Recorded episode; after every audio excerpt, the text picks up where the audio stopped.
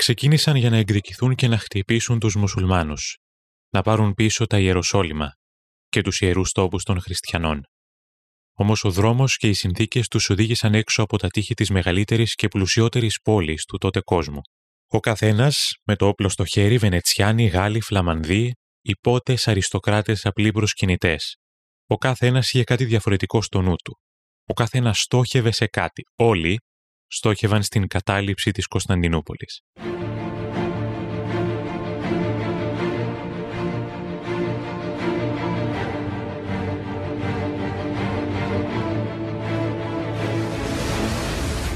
Στο χθεσινό κήρυγμα των ιερέων το μήνυμα ήταν σαφές.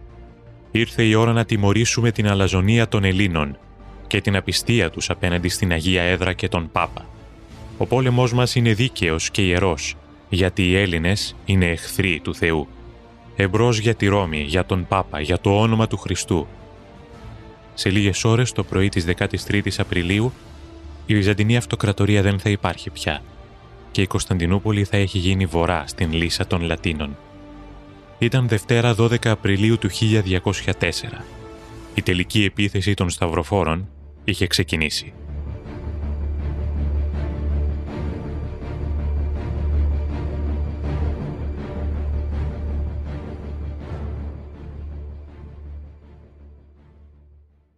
Γιατί φτάσαμε ως εδώ; Συνήθως αυτό είναι που ρωτάμε μπροστά σε μεγάλες καταστροφές ή σε γεγονότα που κουβαλάνε πόνο. Λένε ότι η τέχνη μιμείται την ζωή ή το ανάποδο, αλλά δεν θυμάμαι και για να είμαι ειλικρινής μάλλον δεν έχει ιδιαίτερη σημασία. Ακόμη όμως και αν είναι έτσι, τότε σίγουρα η ιστορία είναι ο καθρέφτης της ζωής.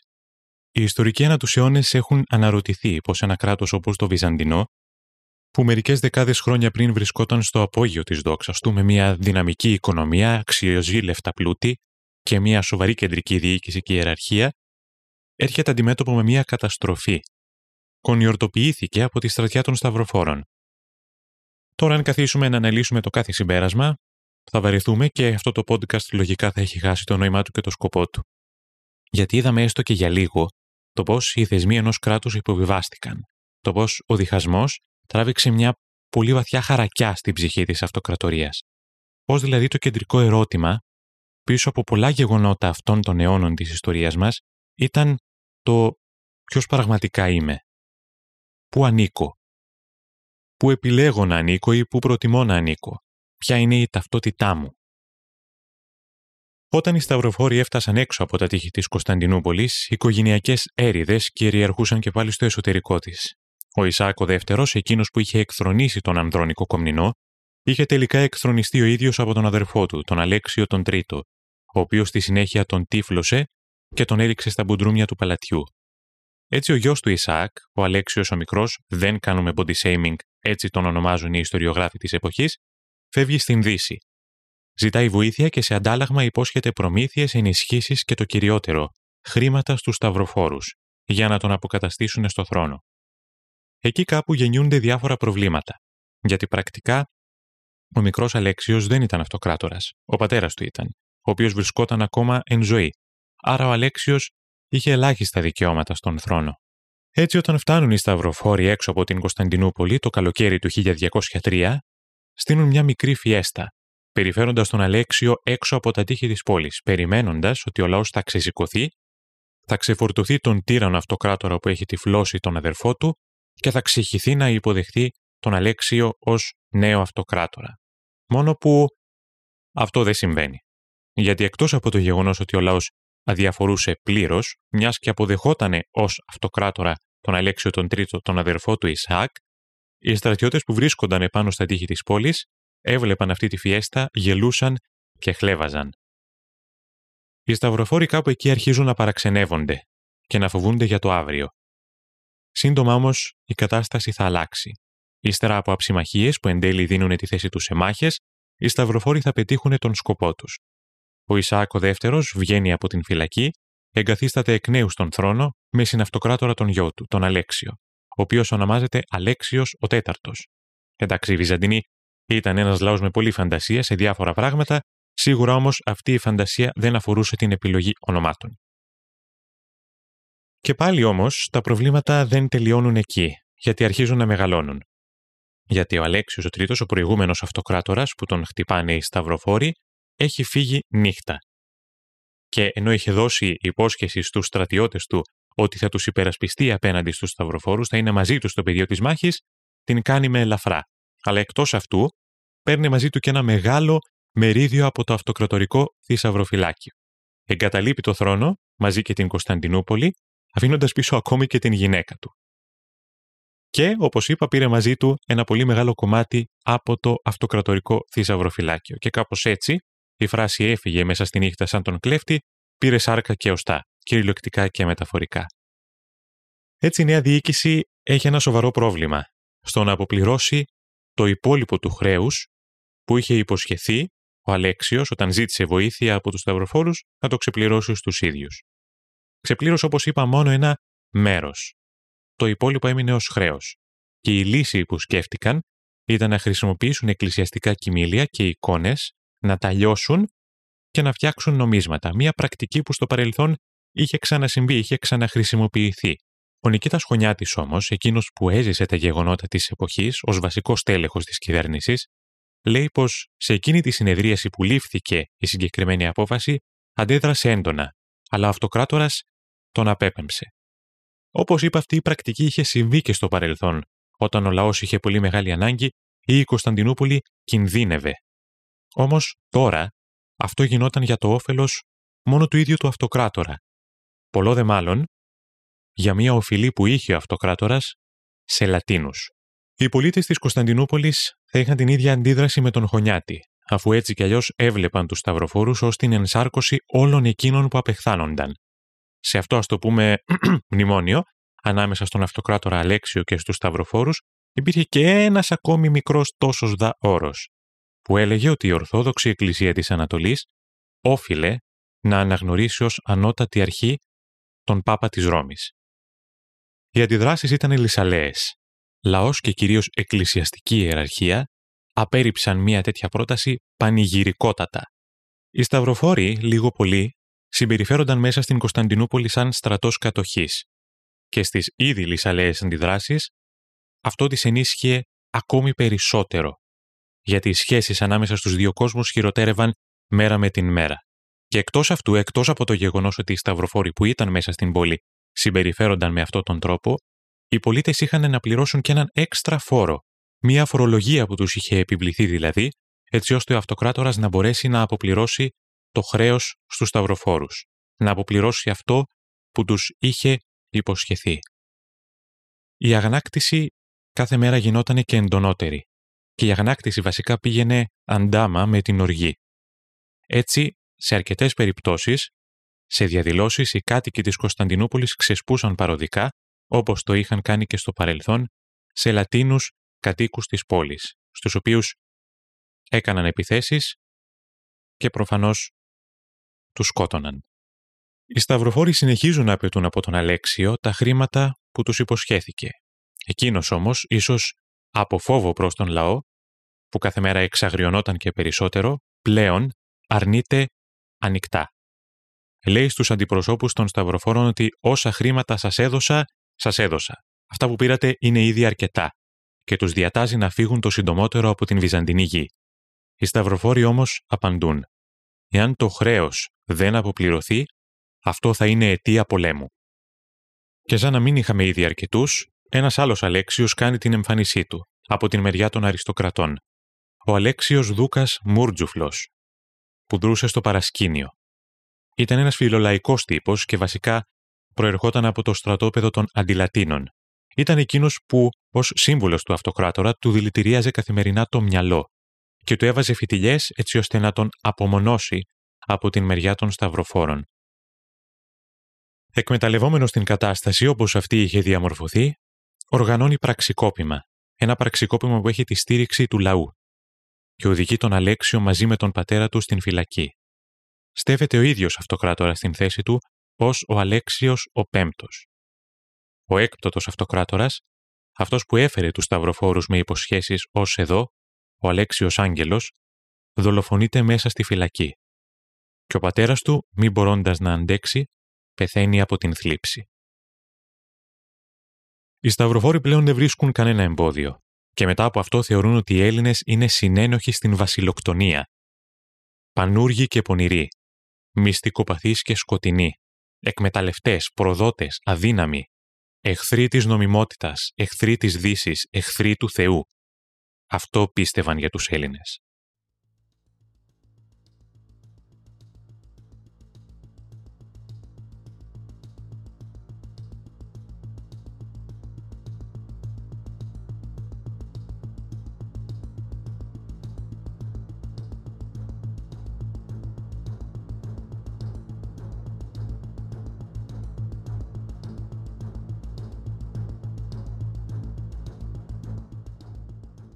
Ο νέος αυτοκράτορας προσπαθεί να ενθαρρύνει τον λαό και τον καλεί σε αντίσταση, όταν η τελική επίθεση των Δυτικών έχει ξεκινήσει, αλλά μάταια. Ο στρατός των Σταυροφόρων είναι πλέον ασταμάτητος και ξεχύνεται μέσα στους δρόμους και στα σοκάκια της Κωνσταντινούπολης. Ο αυτοκράτορας, μην μπορώντας να διαχειριστεί πλέον την κατάσταση, φεύγει. Στην θέση του, ο λαός της Κωνσταντινούπολης εκλέγει έναν άλλον αριστοκράτη, τον Κωνσταντίνο Λάσκαρη. Και εκείνος όμως μην μπορώντα να βρει βοήθεια ή υποστήριξη από πουθενά, αποχωρεί και αυτός από τον θρόνο.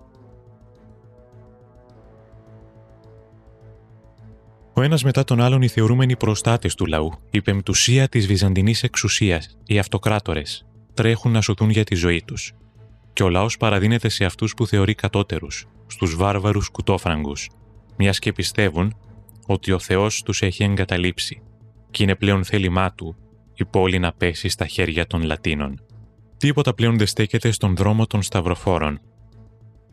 Και καθώς ξημερώνει 13η Απριλίου, ο ήλιος ανατέλει και θα βρει την Κωνσταντινούπολη βουτυγμένη στο αίμα, με αρκετές εκκλησίες της κατεστραμμένες και γυμνές από κοιμήλια, με τους κατοίκους της να βολεύουν να σώσουν ό,τι δεν σώζεται, με τα σπίτια της άλλα καμένα και άλλα διαλυμένα, και με τον λαό της υποταγμένο, και τον αυτοκρατορικό θρόνο αδιανό.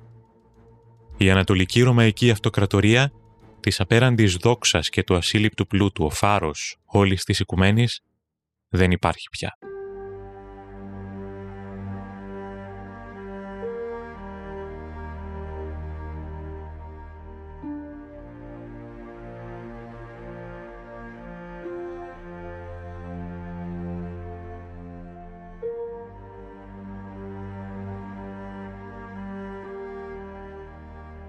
Έτσι ο ελληνισμός έρχεται αντιμέτωπος με μια νέα πραγματικότητα, αλλά και με μια κατάσταση που θα την συναντήσει πολλές φορές στη συνέχεια της ιστορίας του, αυτή της προσφυγιάς.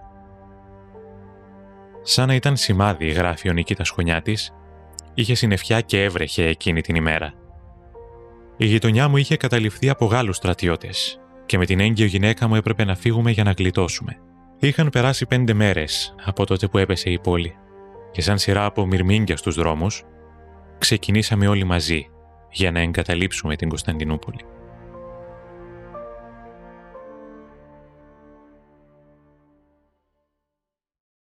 Όπως είπα και πιο πριν, ο Χωνιάτης ήταν άνθρωπος της διοίκησης. Είχε ζήσει τα γεγονότα από πρώτο χέρι και είναι αυτός ο βασικός αφηγητής της ιστορίας, αφού την κατέγραψε και την περιέγραψε.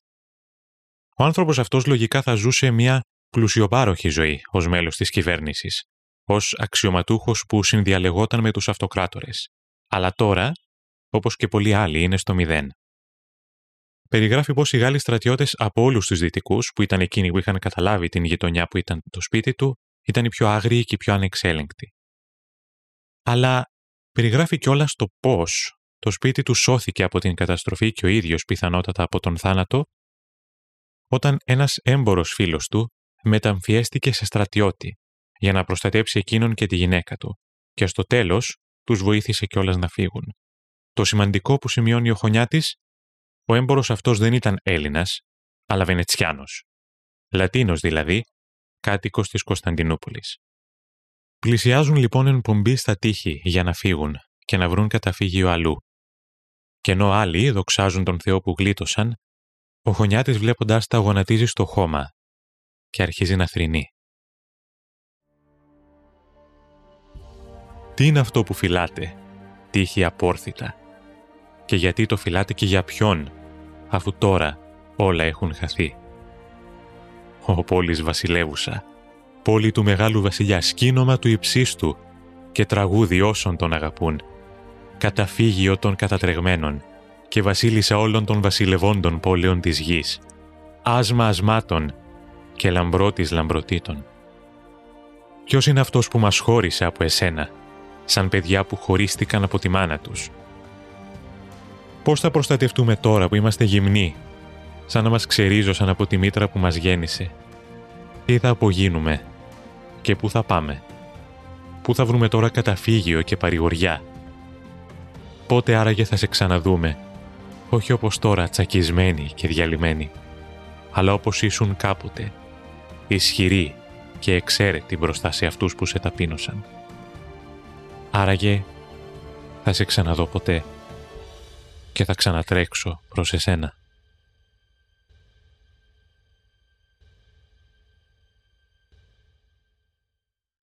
Ακόμη και μετά από τόσους αιώνες, αυτά τα λόγια χτυπάνε τόσο δυνατά. Χτυπάνε στην καρδιά κάθε ανθρώπου που άφησε πίσω του ό,τι αγαπάει, τον τόπο του, τα στέκια του, τις γειτονιές μέσα στις οποίες μεγάλωσε, ερωτεύτηκε και έκλαψε. Όχι γιατί το επέλεξε, αλλά γιατί τον εξανάγκασαν. Και με αυτές τις λέξεις ο Χωνιάτης, οχτώ αιώνες νωρίτερα, σαν προφήτης και κήρυκας του ξεριζωμού, περιγράφει με τόση αλήθεια και πόνο την βία της προσφυγιάς και το αίσθημα ενός πρόσφυγα. Γιατί κοιτώντας πίσω του βλέπει την πόλη που αγάπησε κατεστραμμένη. Αποκομμένος από φίλους και συγγενείς και με μόνη του περιουσία πια τις αναμνήσεις του. Με λέξεις και συναισθήματα πανανθρώπινα και άχρονα νικάει την ύπαρξη του χρόνου. Και σαν να βρίσκεται σε οποιονδήποτε τόπο υπάρχουν άνθρωποι που φεύγουν με τη βία, σαν να είναι όχι Έλληνας Ορθόδοξος τον 13ο αιώνα, αλλά Άραβας ή Ανατολίτης ή Αφρικανός τώρα, τον 21ο αιώνα. Φυτεύει μέσα στην καρδιά μας αυτό που σημαίνει να είσαι πρόσφυγας. Αυτό το «άραγε θα σε ξαναδώ ποτέ». Πόσοι άνθρωποι θα το ψέλισαν, κοιτώντας πίσω τους όπως ο Χωνιάτης ανά τους αιώνες; Πόσοι θα το ψέλισαν σε δικούς τους ανθρώπους ή θα το σιγοψιθύρισαν στον τόπο που μεγάλωσαν και αγάπησαν; Αυτή δυστυχώς είναι η αλήθεια της προσφυγιάς. Και όποιος δεν το καταλαβαίνει αυτό και στα μάτια ενός χτυπημένου ανθρώπου που φεύγει από έναν πόλεμο ή από μια δύσκολη συνθήκη, βλέπει έναν εχθρό που απειλεί την ταυτότητά του, τότε ας κλείσει καλύτερα τα μάτια του. Γιατί δεν του αξίζει να βλέπει και σίγουρα δεν του αξίζει να κοιτάει έναν τέτοιο άνθρωπο στα μάτια. Ξεχνάμε πολλές φορές μέσα στην ψευτοϊπερηφάνεια μας ότι είμαστε παιδιά της προσφυγιάς. Ξεχνάμε το γεγονός ότι η προσφυγιά είναι μέσα στο DNA μας. Είναι κάτι που ίσως δεν θέλουμε να το θυμόμαστε, γιατί η λέξη πρόσφυγας είναι συνειφασμένη με τόσο δύσκολες καταστάσεις, αλλά κυρίως είναι μια υπενθύμηση αδυναμίας. Είναι μια υπενθύμηση ότι όταν οι συνθήκες γίνουν έτσι, τότε δυστυχώς δεν υπάρχει άλλη επιλογή. Και ένας άνθρωπος αναγκάζεται να φύγει, να εγκαταλείψει όλα αυτά που αγαπάει, να αφήσει ένα κομμάτι πίσω του και πιθανότατα να μην το πάρει ποτέ πίσω. Αυτή είναι η αλήθεια της προσφυγιάς.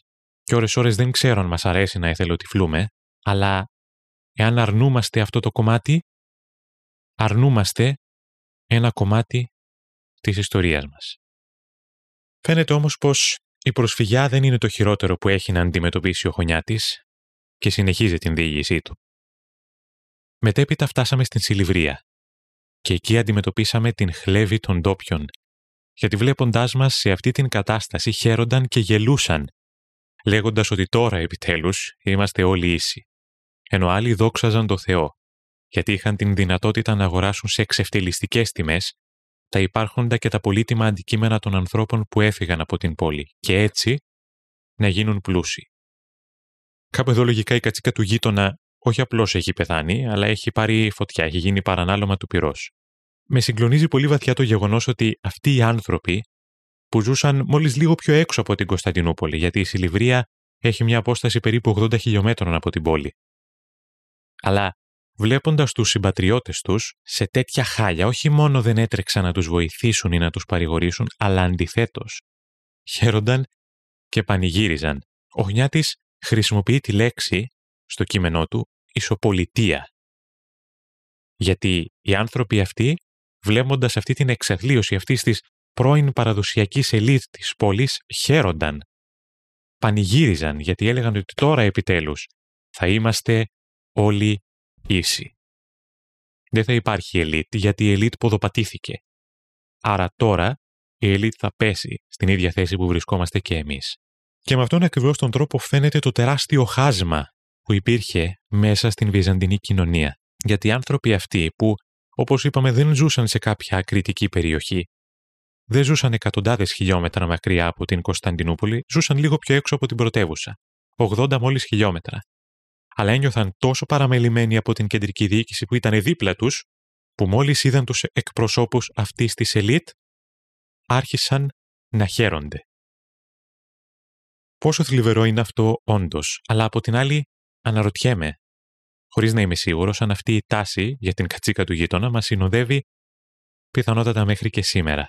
Όμως, πριν φτάσουμε να κατηγορήσουμε αυτούς τους ανθρώπους για μισανθρωπιά, το ταγκό πάντοτε χρειάζεται δύο. Και δεν πρέπει να ξεχνάμε ότι σε όλες τις δύσκολες συνθήκες της καθημερινότητάς τους, η Κωνσταντινούπολη, το επίσημο κράτος, τους είχε γυρίσει την πλάτη.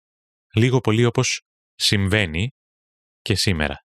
Οπότε τώρα, αφού είμαστε όλοι σε αυτό τον βόθρο, ελίτ και αριστοκράτες και λαός, σίγουρα είμαστε όλοι ίσοι.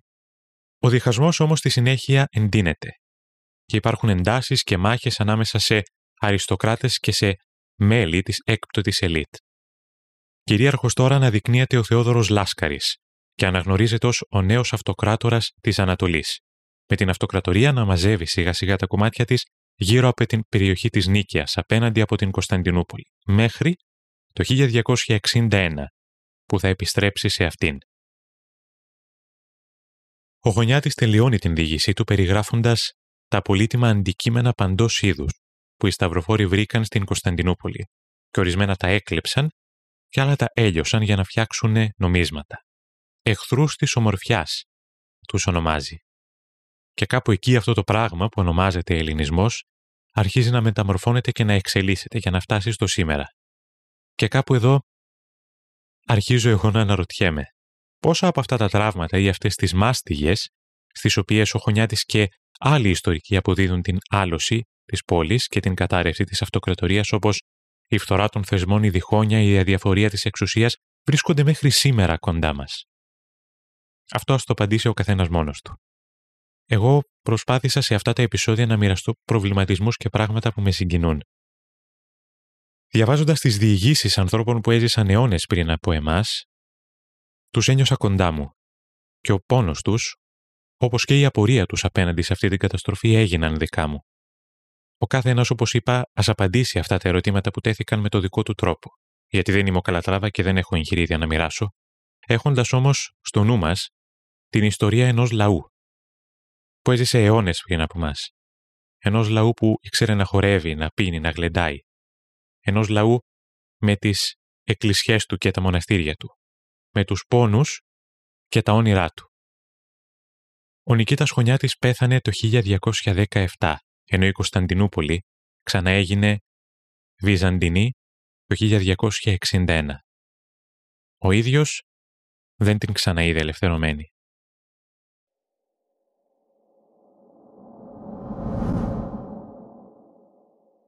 Είμαι ο Λευτέρης, ήταν το podcast Βελανίδια Κανείς και μην ξεχνάτε πως ζούμε στην χώρα που αν γλιτώσουμε από κακοκαιρία κινδυνεύουμε από στέγαστρο. Θα τα πούμε στο επόμενο επεισόδιο. Ή στο επανειδήν.